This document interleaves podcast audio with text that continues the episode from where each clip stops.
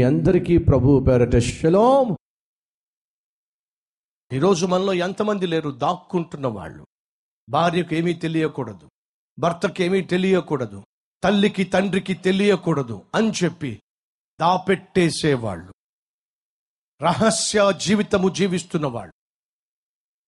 నీ భార్య అనుకుంటుంది నువ్వు చాలా మంచివాడివని కానీ ఎన్నెన్ని పాపిష్టి పనులు చేసి అడ్రస్ కూడా లేకుండా ఆ పాపిష్టి పనులు దాచిపెట్టేశావు. నీ తండ్రికి తెలీదు నీ తల్లికి తెలియదు నువ్వు కాలేజీకి వెళ్తున్నావు అని చెప్పి వాళ్ళు అనుకుంటున్నారు. నువ్వు కాలేజీకి వెళ్తలేదని గర్ల్ ఫ్రెండ్తో తిరగడానికి బాయ్ ఫ్రెండ్తో తిరగడానికి చట్టా పట్టాలు వేసుకుని తిరగడానికి పార్కుల్లో పాపిష్టి పనులు చేయడానికి నువ్వు నీ శరీరాన్ని సమయాన్ని జీవితాన్ని నాశనం చేసుకుంటున్నావని. అయ్యో నీ తల్లికి తండ్రికి తెలియదు వాళ్ళు అనుకుంటున్నారు నువ్వు చాలా మంచి స్టూడెంట్ అని. నువ్వు చాలా మంచి కూతురు అని కొడుకు అని కానీ నువ్వు బయటికి వెళ్ళి ఏవేవి తప్పుడు పనులు చేస్తున్నావో వాళ్ళకు తెలియదు కారణము ఎంత అద్భుతంగా దాచిపెట్టేస్తావో.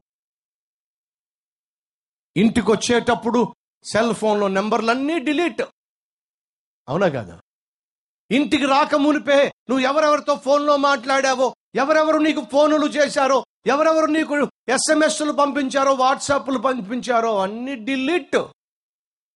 అడుగుతున్న ఎంతమంది భార్యలు ఎంతమంది భర్తలు ఎంతమంది సేవకులు ఎంతమంది సహోదరి సహోదరులు సెల్ ఫోన్లో చాలా చాలా రహస్యాలు మెయింటైన్ చేసేవాళ్ళు లేరా?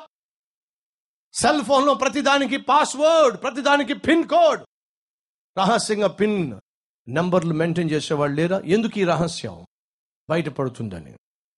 ఏం బయటపడుతుందని? నువ్వు చేస్తున్న పాపిష్టి పనులు బయటపడతాయని. తమ్ముళ్ళు చెల్లెళ్ళు రహస్యాలు మెయింటైన్ చేస్తున్నారు. భర్తలు భార్యలు రహస్యాలు మెయింటైన్ చేస్తున్నారు.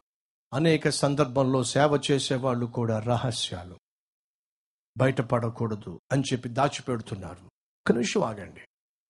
ఆనాడు ఎప్పుడైతే పాపము ఆ ఆది దంపతుల్లో ప్రవేశించిందో ఆ పాపం ఏం చేసిందో తెలుసా? వారిని ఆ రహస్య స్థావరాలకు తీసుకెళ్ళింది. దాక్కునే విధంగా చేసింది. దయచేసి విన్న ఆధ్యాత్మిక జీవితంలో నువ్వు దాగుడు మూతలాడడానికి వీల్లేదు. ఆత్మీయ జీవితంలో నీ బ్రతుకులో రహస్యాలు ఉండడానికి వీల్లేదు. దేవుడు కోరుకుంటుంది మన జీవితంలో ట్రాన్స్పరెన్సీ. అనగా నువ్వు లోపల ఏమై ఉన్నావో బయట అలాగే జీవించాలి. బయట ఏమై ఉన్నావో లోపల అలాగే జీవించాలి. ఒంటరిగా ఏమై ఉన్నావో నలుగురు మధ్య అలాగే జీవించాలి. నలుగురు మధ్య ఏమై ఉన్నావో ఒంటరిగా నువ్వు అలాగే జీవించాలి. నువ్వు ఎప్పుడు ఎక్కడ ఉన్నా దేవుడు నిన్నెప్పుడు చూసినా ఒకే వ్యక్తిగా నువ్వు కనిపించాలి. అంతేగాని రెండు వ్యక్తులుగా కనిపించడానికి వీల్లేదు. ద్వంద్వ వైఖరి నువ్వు అవలంబించినట్లయితే నువ్వు నాటకాల రాయుడివి. మనుషుల మధ్య ఒకలాగా మనుషులు లేనప్పుడు మరొకలాగా జీవించే వ్యక్తివైతే నువ్వు వేషధారివి. వేషధారులు పరలోకంలో అడుగు పెట్టడం సాధ్యము కాదు నువ్వు సున్నము కొట్టిన సమాధివి. బయటికి అందంగా కనిపిస్తున్నావు గాని లోపల సకల కుళ్ళును పెట్టుకొని జీవిస్తున్నావు.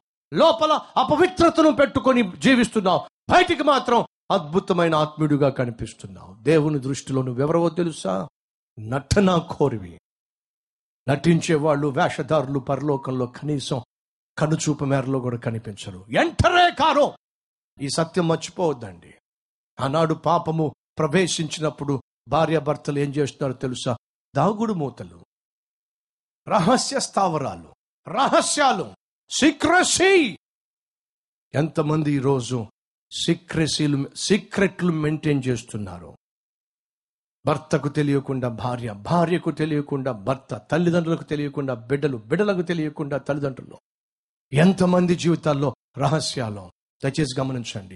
నువ్వు ఎప్పుడైతే పాపం చేస్తావో ఆ పాపము నీ జీవితంలో రహస్యాలను ప్రవేశపెడుతుంది. ఎప్పుడైతే రహస్య జీవితం జీవిస్తావో అప్పటి నుంచి భయపడి చస్తావు. ఎందుకని పాపము నీలో భయాన్ని పుట్టిస్తుంది? బైబుల్ సెలవిస్తుంది దుష్టులకు నెమ్మది ఉండదు.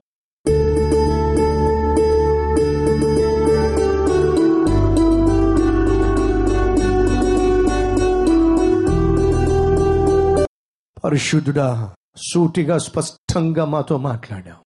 నటనా జీవితం నుంచి దాపరికముల నుండి దాగుడు మూతల నుండి విడిపించి నాయన నిర్భయముగా జీవించే సింహం వలె ధైర్యముగా జీవించే యథార్థముగా నీతిగా జీవించే ప్రశాంతముగా జీవించే నెమ్మది కలిగి జీవించే బిడ్డలకు మాదిరికరముగా జీవించే చుట్టూ ఉన్న వారికి